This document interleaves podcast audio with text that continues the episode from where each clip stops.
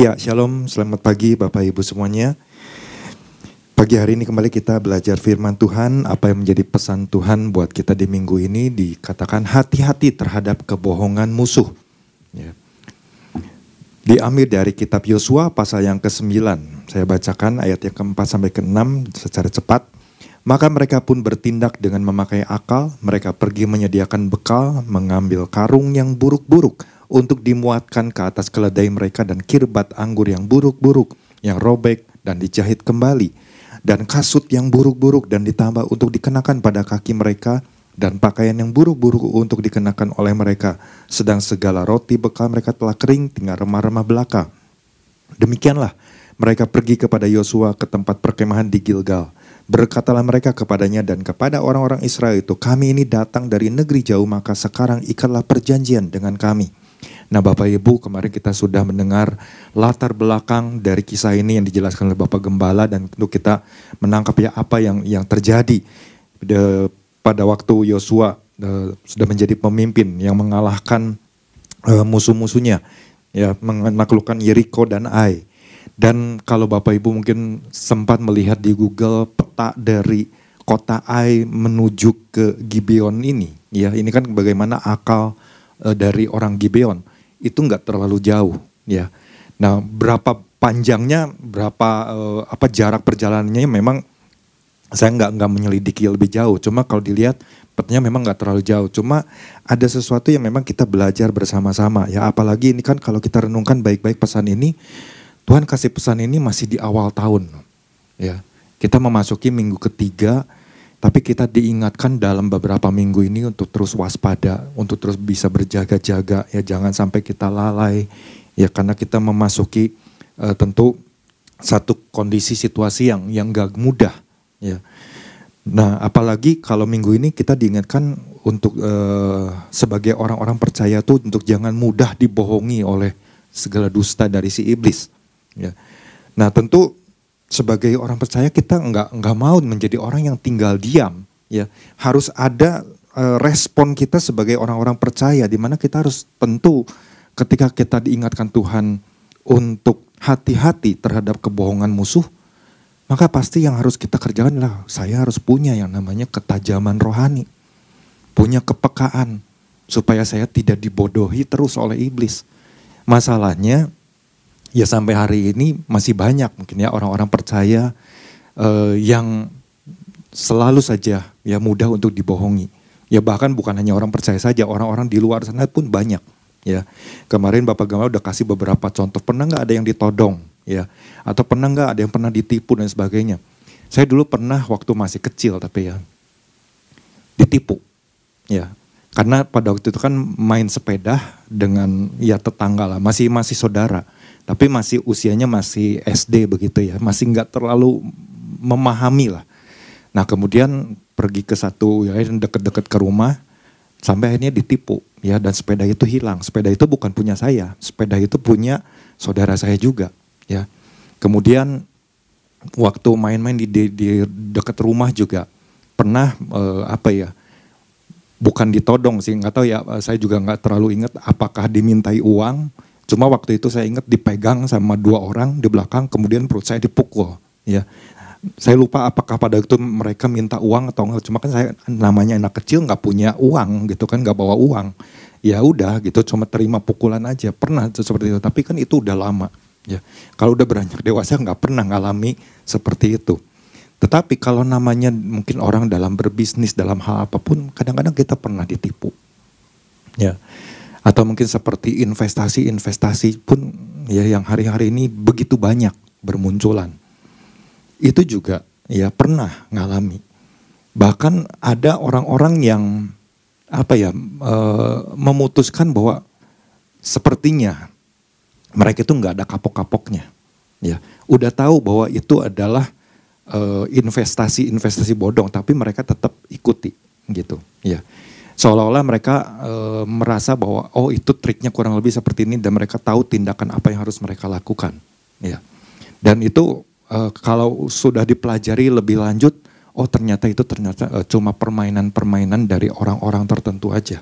Ya nah tentu kita sebagai orang percaya nggak mau ngalami ya ngalami yang namanya kebohongan-kebohongan seperti apa yang uh, terjadi pada bangsa Israel pada di zaman Yosua ini ya para pemimpinnya ketika mereka melihat ya orang-orang Gibeon dengan segala tipu muslihatnya ya dengan perkataan-perkataannya. Nah, mungkin juga Bapak Ibu ingat waktu pandemi ya 2020 melanda berbagai wilayah bahkan negara-negara. Itu begitu banyak orang-orang yang ya perekonomian secara dunia juga uh, mengalami goncangan, belum lagi keluarga-keluarga yang kehilangan pekerjaan, kemudian mungkin di dalam hal pemasukan juga berkurang sangat-sangat banyak, signifikan sekali, ya. Dan akhirnya mereka berpikir gimana caranya supaya mereka bisa tetap mendapatkan penghasilan. Nah, di situlah muncul yang namanya kebohongan-kebohongan, ya dari berbagai sektor ya. dan banyak yang tidak hati-hati ya kami pun mengalami ya mengalami hal tersebut ya. Nah ini yang tentu kalau kalau Tuhan ingatkan di awal 2024 tentu kita belajar dari kesalahan di masa oh, kalau masa lalu mungkin kita sudah melakukan satu kebodohan satu kesalahan tentu kita nggak mau melakukan hal yang bodoh lagi. Kita harus menjadi orang-orang yang cerdas ya. Nah kalau Bapak Ibu perhatikan inti pesan Tuhannya di sini kan Tuhan memperingatkan kita sebagai orang percaya untuk berhati-hati dengan segala tipu daya iblis ya atau tipu dusta dari si iblis ini. Ya betul kita tahu bahwa sangat iblis sudah dikalahkan. Kuasanya, tipu muslihatnya semua sudah dikalahkan. Tapi kemarin kita diingatkan hanya ada satu senjata ya. Satu senjata yang masih bisa digunakan ya yaitu mulutnya. Lewat apa? Lewat tipu muslihat atau dusta. Ya. Nah ini yang yang kita mau sama-sama terus perhatikan baik-baik. Ya. Kalau kemarin Bapak Gembala sampaikan dua poin. Yang pertama jangan biarkan pandangan mata jasmani atau telinga jasmani kita mengalahkan perkataan Tuhan atau janji Tuhan. Dan yang kedua jangan hidup menggunakan definisi yang sama dengan yang digunakan si musuh. Nah Bapak Ibu kalau mungkin belum terlalu memahaminya, nggak ada salahnya Bapak Ibu untuk mengulang, mengulang atau mendengar kembali ya apa yang sudah disampaikan Bapak Gembala bisa dilihat di YouTube ya atau di aplikasi RDMB. Nah pagi hari ini eh, apa yang saya dapat sebenarnya hampir sama dengan apa yang kemarin di dalam doa pengurapan saudara Marbun sampaikan ya. Karena ketika saya waktu siang dapat tugas ini kemudian saya baca saya secara renungkan nah inilah yang yang saya dapat gitu ya. Bahwa kita sebagai orang percaya yang eh, bagaimana supaya kita tidak mengalami ya mengalami mungkin satu uh, hal di mana kita menjadi orang yang didustai atau dibohongi oleh si iblis ya tentu ada prinsip yang harus kita uh, pahami yang uh, bisa boleh saya tambahkan bagi hari ini jadilah orang percaya yang memiliki cara pandang dan cara berpikir yang jauh ke depan dan jangan lupa ya, Tuhan itu benar-benar harus terlibat di dalamnya. Ya. Seringkali kita dalam keadaan terjepit ya, sebagai orang percaya. Kadang-kadang mengambil keputusan yang harus cepat, ya, harus instan. Kalau misalnya doa-doa, aduh kalau doa dulu mah lama dan sebagainya. Dan kita harus memutuskan hal-hal yang begitu cepat. Ya. Nah kalau kita sebagai orang-orang percaya yang nggak punya cara pandang, cara pikir seperti cara Kristus memandang, cara Kristus berpikir, memandang jauh ke depan, kita akan mudah untuk apa ya tergiur dengan apa yang kita lihat mungkin di depan mata atau apa yang mungkin lagi ditawarkan, ya akan sangat mudah. Ya. Tapi kalau ke ke kemudian kita mulai berpikir kembali, kita merenungkan kembali, ya mungkin ketika kita ketemu sama teman, ya rasanya teman itu wah teman baik dan sebagainya. Kita mudah untuk percaya. Tapi kemudian pada akhirnya ya mungkin keputusan yang kita ambil itu ada keputusan yang salah, ya. Nah, itu sering kali ya, kadang-kadang juga di awal-awal kita wah libatkan Tuhan. Baru di awal-awal libatkan Tuhan. Tapi seiring berjalannya waktu, lama kelamaan mulai melupakan keterlibatan Tuhan di dalam kita ngambil keputusan. Mulai kadang-kadang kita bertindak Mungkin menurut pikiran kita atau menurut pendapat kita atau hati kita ini udah benar. Ya ini udah benar dan lain sebagainya. Nah sering kali kita mengalami sebagai orang percaya itu mungkin seperti itu. Ya ada yang pernah mengalami seperti itu. Jadi di sini kita diingatkan ya untuk sama-sama ayo kita mulai punya ya harus terus memiliki cara pandang dan cara berpikir yang jauh ke depan. Dan tentu saja kita harus libatkan Tuhan. Jangan sampai kita lupa Ya, kita harus membiasakan diri hari lepas hari. Karena kalau kita lihat ya yang menjadi dasar di sini Yosua pasal yang ke-9 dan ke-14. Di situ dikatakan lalu orang-orang Israel mengambil bekal orang-orang itu tetapi tidak meminta keputusan Tuhan. Jadi kalau kita lihat mungkin mundur ke belakang apa yang yang dibawa per segala perlengkapan, perbekalan dari orang-orang Gibeon ini. Wah seolah-olah di mata mereka wah ini ini mereka benar-benar ngalami satu satu kesusahan ya di dalam perjalanan mereka. Sampai akhirnya di situ dikatakan orang-orang Israel mengambil bekal orang-orang itu. Ibaratnya mungkin wah lagi periksa bener nggak nih? Gitu. Ya dan mungkin melihat penampilan dan lain sebagainya. Oh ternyata betul. Tapi mereka nggak melihat lebih jauh lagi. Mereka nggak menyelidiki lebih jauh. Orang ini siapa? Sempat pada waktu itu Yosua bertanya. Tapi pertanyaan Yosua itu nggak nggak ditindaklanjuti dengan lebih jauh lagi Yosua cuma bertanya ya di ayat yang ke-8 bagian B-nya. Di situ kan tanya Yosua, siapakah kamu ini dan dari manakah kamu datang? Yosua cuma menanyakan sebatas itu dan ya pasti mereka akan jelaskan, oh kami ini ini kami ini adalah si A misalnya. Kami datang dari ini, dari negeri ini dan sebagainya. Itu kan semua yang bisa dikarang, ya. Semua yang bisa bisa dibentuk lewat kata-kata yang yang apa yang halus, kata-kata yang yang indah kata-kata yang bisa membuat orang itu percaya, ya. Kata-kata yang sopan mungkin, ya. Nah, tapi kemudian muncul sampai akhirnya kecurigaan itu akhirnya datang juga, ya. Cuma sayangnya kan sudah terlambat. Karena kan kalau kita lihat lagi, dibaca lagi dan selanjutnya, setelah mereka menjelaskan siapa jati diri mereka dan asal mereka, di situ tanpa berpikir panjang langsung Yosua ambil satu kesepakatan dengan mereka Nah ini kan tindakan yang yang tidak seharusnya dilakukan. Kenapa? Karena nggak mau berpikir lebih jauh, nggak mau memandang lebih jauh. Dan kalau mungkin pada waktu itu Yosua berkata, coba kita selidiki dulu, apa betul nggak orang ini datang dari mana? Dari mana kamu datangnya? Ya, mungkin ditanya lebih jelas lagi, ya. Atau uh, apa ya? Mungkin kalau namanya diinterogasi itu kan pasti pertanyaannya itu wah begitu luar biasa, ya. Sampai orang itu sampai merasa terintimidasi sampai akhirnya mungkin mengakui kejujurannya, nggak bisa menipu lagi gitu. Tapi ini nggak dilakukan. Ya. Nah sampai akhirnya ya datanglah ya karena sudah terlanjur men mengikat sebuah persahabatan, kemudian bahkan di situ dikatakan di ayat yang ke-15-nya ini sini katakan apa? Mengadakan selain pertama mengadakan persahabatan dengan mereka, kedua mereka mengikat perjanjian. Yang ketiga, membiarkan orang-orang Gibeon ini hidup. Dan yang keempat bersumpah lagi kepada orang-orang Gibeon ini, ya bahwa apa pun mungkin karena mereka, mereka uh, bangsa Israel akan tolong, ya. Ini kan uh, tindakan-tindakan yang begitu sangat ceroboh, yang tidak dipikir lebih jauh, ya.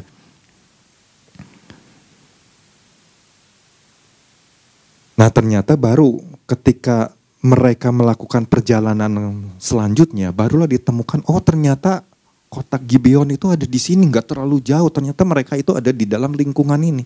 Nah itulah yang makanya kata saya, kata saya katakan kita harus punya satu pandangan yang jauh pikiran yang uh, jauh ke depan supaya kita nggak salah langkah ya. Karena kan di situ dikatakan bagaimana mereka menemukan ya di ayat yang ke-16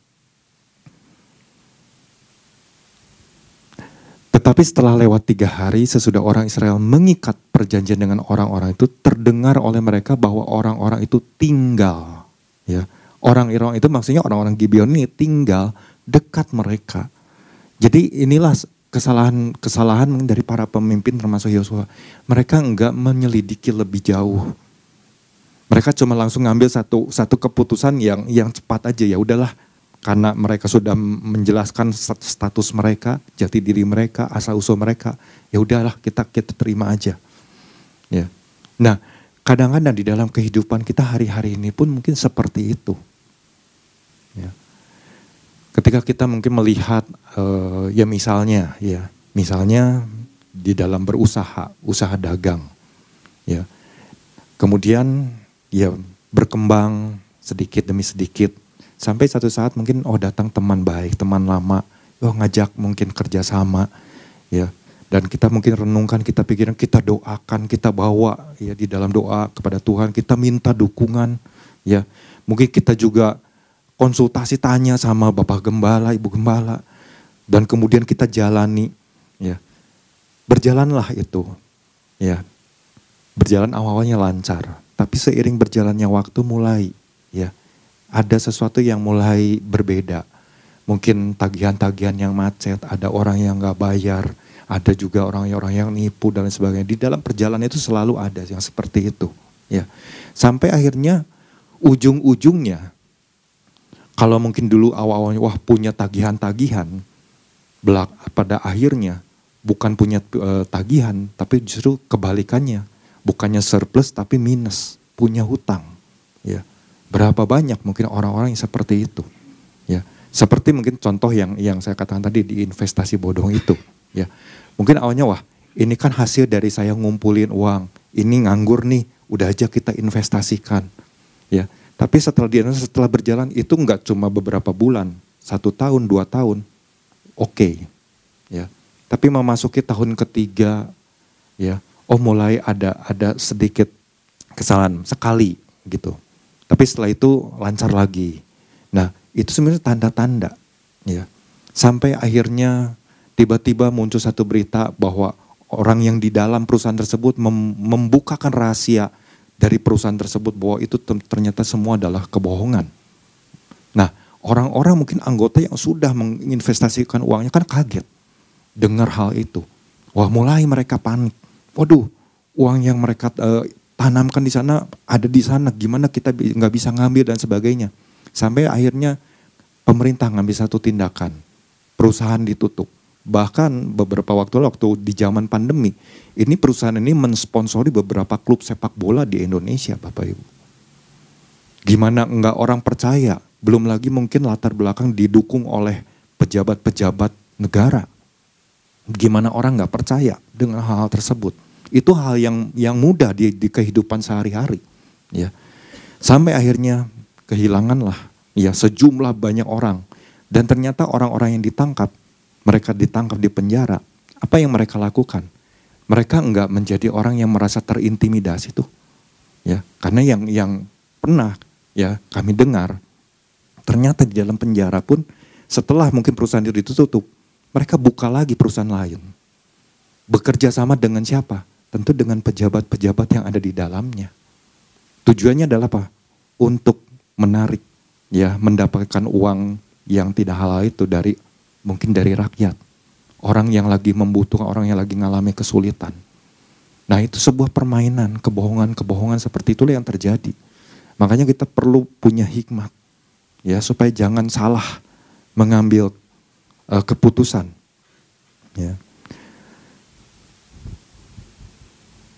Nah lalu gimana supaya kita punya cara pandang, cara pikir yang jauh ke depan dan terus melibatkan Tuhan. Ya nggak ada cara lain Bapak Ibu, nggak ada cara yang lebih manjur, lebih lebih hebat selain kita itu harus terus membangun keintiman hari lepas hari dengan Tuhan. Itu kuncinya. Dan minta terus kepenuhan rohnya. Ya. Supaya apa? Kenapa kita perlu minta kepenuhan roh kudus? Kenapa kita perlu menerima baptisan roh kudus? Supaya kita punya ketajaman rohani kalau Bapak Ibu lihat ya di dalam kisah para rasul, ini bagaimana eh, di dalam perjanjian baru kan ada satu peristiwa uh, di kisah para rasul pasal yang ke-16 ketika Paulus ada di Filipi di ayat yang ke-16-nya. Di situ dikatakan begini, pada suatu kali ketika kami pergi ke tempat sembahyang itu, kami bertemu dengan seorang hamba perempuan yang mempunyai roh tenung dengan tenungan-tenungannya tuan-tuannya memperoleh penghasilan besar. Selanjutnya, ayat ke-17-nya. Ia mengikuti Paulus dan kami dari belakang sambil berseru katanya, orang-orang ini adalah hamba Allah yang maha tinggi. Mereka memberitakan kepadamu jalan kepada keselamatan. Kalau didengar bagus nggak kalimatnya? Wah sangat-sangat luar biasa. Wah orang-orang ini hamba-hamba Tuhan loh. Allah, hamba-hamba Allah yang maha tinggi. Ya, mereka lagi beritakan kepadamu jalan kepada keselamatan. Kemudian ayat ke-18. Hal itu dilakukannya beberapa hari lamanya, tetapi ketika Paulus tidak tahan lagi akan gangguan itu, ia berpaling dan berkata kepada roh itu, "Demi nama Yesus Kristus, aku menyuruh engkau keluar dari perempuan ini."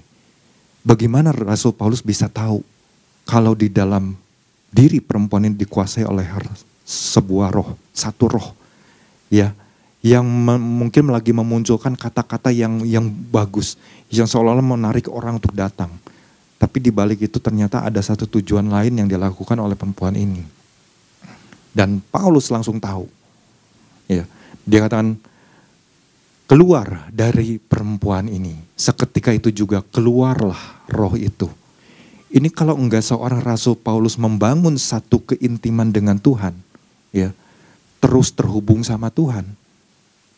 Paulus enggak bisa menangkap lebih jauh, ya Makanya ini sangat penting. Ini kan sesuatu yang dahsyat sekali. Kepenuhan Roh Kudus itu kan hal yang sangat dahsyat buat anak-anak Tuhan dan itu harus dimiliki oleh anak-anak Tuhan. Ya. Dan itu kan nggak ber, berhenti sampai di situ. Setelah hal itu terjadi, ya tuan-tuannya ini kan mengalami satu kerugian karena perempuan ini ya akhirnya dilepaskan dari roh tenung, ya dan nggak nggak melakukan hal-hal yang berkaitan lagi dengan Tuhan mereka. Dan ini kan pemasukan mereka menjadi berkurang. Sampai akhirnya mereka usut lagi, mengusut lagi ya orang-orang tertentu supaya menangkap Paulus dan Silas. Nah, buat orang yang mengalami kepenuhan Roh Kudus, orang yang punya pikiran yang jauh ke depan, memandang jauh ke depan, ya.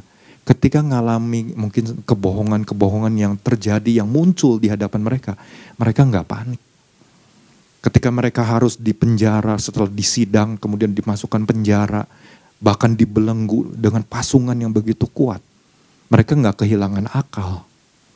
Apa yang mereka lakukan? Kita tahu kisahnya, mereka cuma memuji Allahnya. Dan yang terjadi, gempa terjadi. Dan belenggu dilepaskan. Wow, itu itu luar biasa sekali. Karena apa? Karena orang ini adalah orang-orang yang mau terus terhubung dengan Tuhan. Dari mana buktinya kalau kita mungkin bisa melihat atau saya bisa mengambilkan simpul bahwa seorang Rasul Paulus ini punya keintiman dengan Tuhan. Kalau kita perhatikan sel selanjutnya di pasal berikutnya ya di kisah para rasul pasal yang ke-18 ayat yang ke-9 ke-10. Kalau pribadi Tuhan sendiri datang berfirman kepada Paulus ya. Itu kan pasti ada karena ada sebuah hubungan pada suatu malam berfirmanlah Tuhan kepada Paulus. Tuhan datang langsung berfirman kepada Paulus di dalam suatu penglihatan. Jangan takut, teruslah memberitakan firman dan jangan diam. Artinya terus bergerak, jangan diam. Ya, minggu lalu kita diingatkan pesan Tuhan untuk terus bergerak.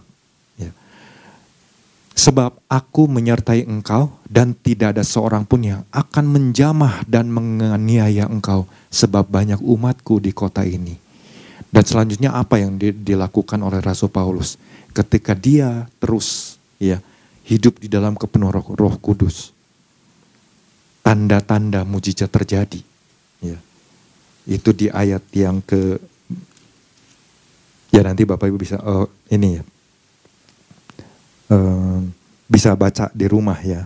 Di situ Bapak Ibu akan menemukan bahwa tanda-tanda itu menyertai Paulus ketika dia melakukan mungkin waktu dia memberitakan Injil, waktu dia menumpangkan tangan, bahkan di situ dikatakan bahwa orang-orang yang datang ya mereka bawa sapu tangan aja supaya eh, bisa nyentuh tubuh Rasul Paulus, wah mereka ngalami sesuatu lewat sapu tangan tersebut. Itu kan sesuatu yang luar biasa. Nah kalau kita sebagai anak-anak Tuhan yang punya pikiran yang jauh ke depan, yang bisa memandang jauh, punya pikiran Kristus, cara pandang Kristus, ya melihat segala sesuatu dengan dengan baik, dengan teliti. Maka yang terjadi adalah kita bisa menjadi alat Tuhan yang dipakai secara dahsyat dan luar biasa. Ya. Nah, itu berlangsung terus ya. Bapak Ibu kan kalau baca kisah para rasul ini begitu begitu seru ya. Bagaimana seorang rasul Paulus itu dipakai begitu luar biasa oleh Tuhan di lewat pengurapan Roh Kudus, kepenuhan Roh Kudus, tanda-tanda menyertai ya. Nah, ada orang-orang yang mungkin dengar, wah ternyata kalau pakai nama Tuhan Yesus dahsyat juga ya. Luar biasa juga nih. Ah, udah aja kita lakukan hal yang sama. Siapa tahu orang-orang mudah dibohongi.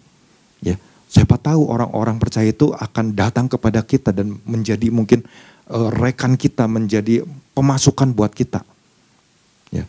Nah, Bapak Ibu kan bisa lihat ini bagaimana ahli-ahli jampi, ya mereka gunakan nama Tuhan Yesus, ya pakai nama Tuhan Yesus untuk mengadakan mujizat, ibaratnya seperti itu, untuk mengusir roh-roh jahat, roh-roh yang menguasai orang-orang.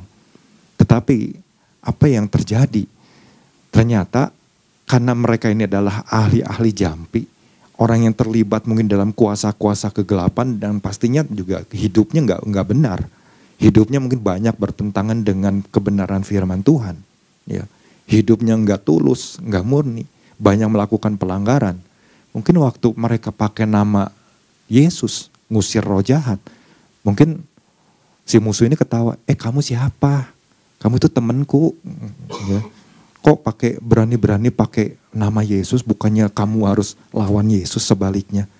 Nah Bapak Ibu kan bisa lihat anak-anak sekewa ini di rasul, uh, kisah para rasul pas yang ke-19 ya. Nah itu kan bagaimana anak-anak imam sekewa ini kan lagi melakukan sebuah kebohongan kepada orang-orang yang ada sekitar bahwa wah dengan nama Yesus ini bisa bisa membebaskan orang-orang. Ya yang terikat dengan segala roh-roh e, kegelapan seperti itu. Tapi ternyata karena mereka sendiri hidupnya enggak kudus, hidupnya enggak benar, ya akhirnya justru malah ditertawai oleh oleh iblis, ya oleh si musuh sendiri. Kita kan friend, kok kamu tuh e, mau maunya sih gitu gunakan nama nama Yesus. Ayo dong gitu, perbesar kerajaan kita, kerajaan iblis. Kurang lebih mungkin seperti itulah ya komunikasi yang terjadi kurang lebih ya. Nah, ini yang yang harus kita makanya sama-sama waspadai ya. Supaya kita jangan menjadi orang yang udah tahu ya bahwa hari-hari ini mungkin kalau kita mungkin hari-hari ini juga sedang diperhadapkan dengan sebuah uh, pesta demokrasi yang besar ya di mana ada tiga kontestan yang akan menjadi calon presiden ada begitu banyak kebohongan-kebohongan publik ya yang bisa mempengaruhi pikiran anak-anak Tuhan hanya dalam beberapa hari. Misalnya waktu kita ngobrol, oh tadinya oh, kamu misalnya iseng nih, kamu akan milih siapa? Oh saya akan milih si ini. Wah puji Tuhan. Terus eh nggak berapa lama di statusnya berubah. Gak tahu apa yang menjadi keputusan dia untuk tiba-tiba berubah hanya dalam beberapa hari. Saya pikir pasti akan ada kebohongan-kebohongan yang mempengaruhi cara pandang, cara pikir seseorang. Sehingga hanya dia mengalihkan, oh kalau gitu saya pilih yang si ini aja. Ya, Saya pilih yang si itu aja. Ya. Nah itu banyak terjadi, bahkan masih ada orang-orang yang masih bingung. Nah, kita sebagai anak-anak Tuhan, inilah waktunya dia di tahun 2024 ini kita menjadi orang yang harus terus ya. Ambil satu keputusan iya ya saya harus bangun hubungan dengan Tuhan lebih lagi ya. Lebih dalam lagi.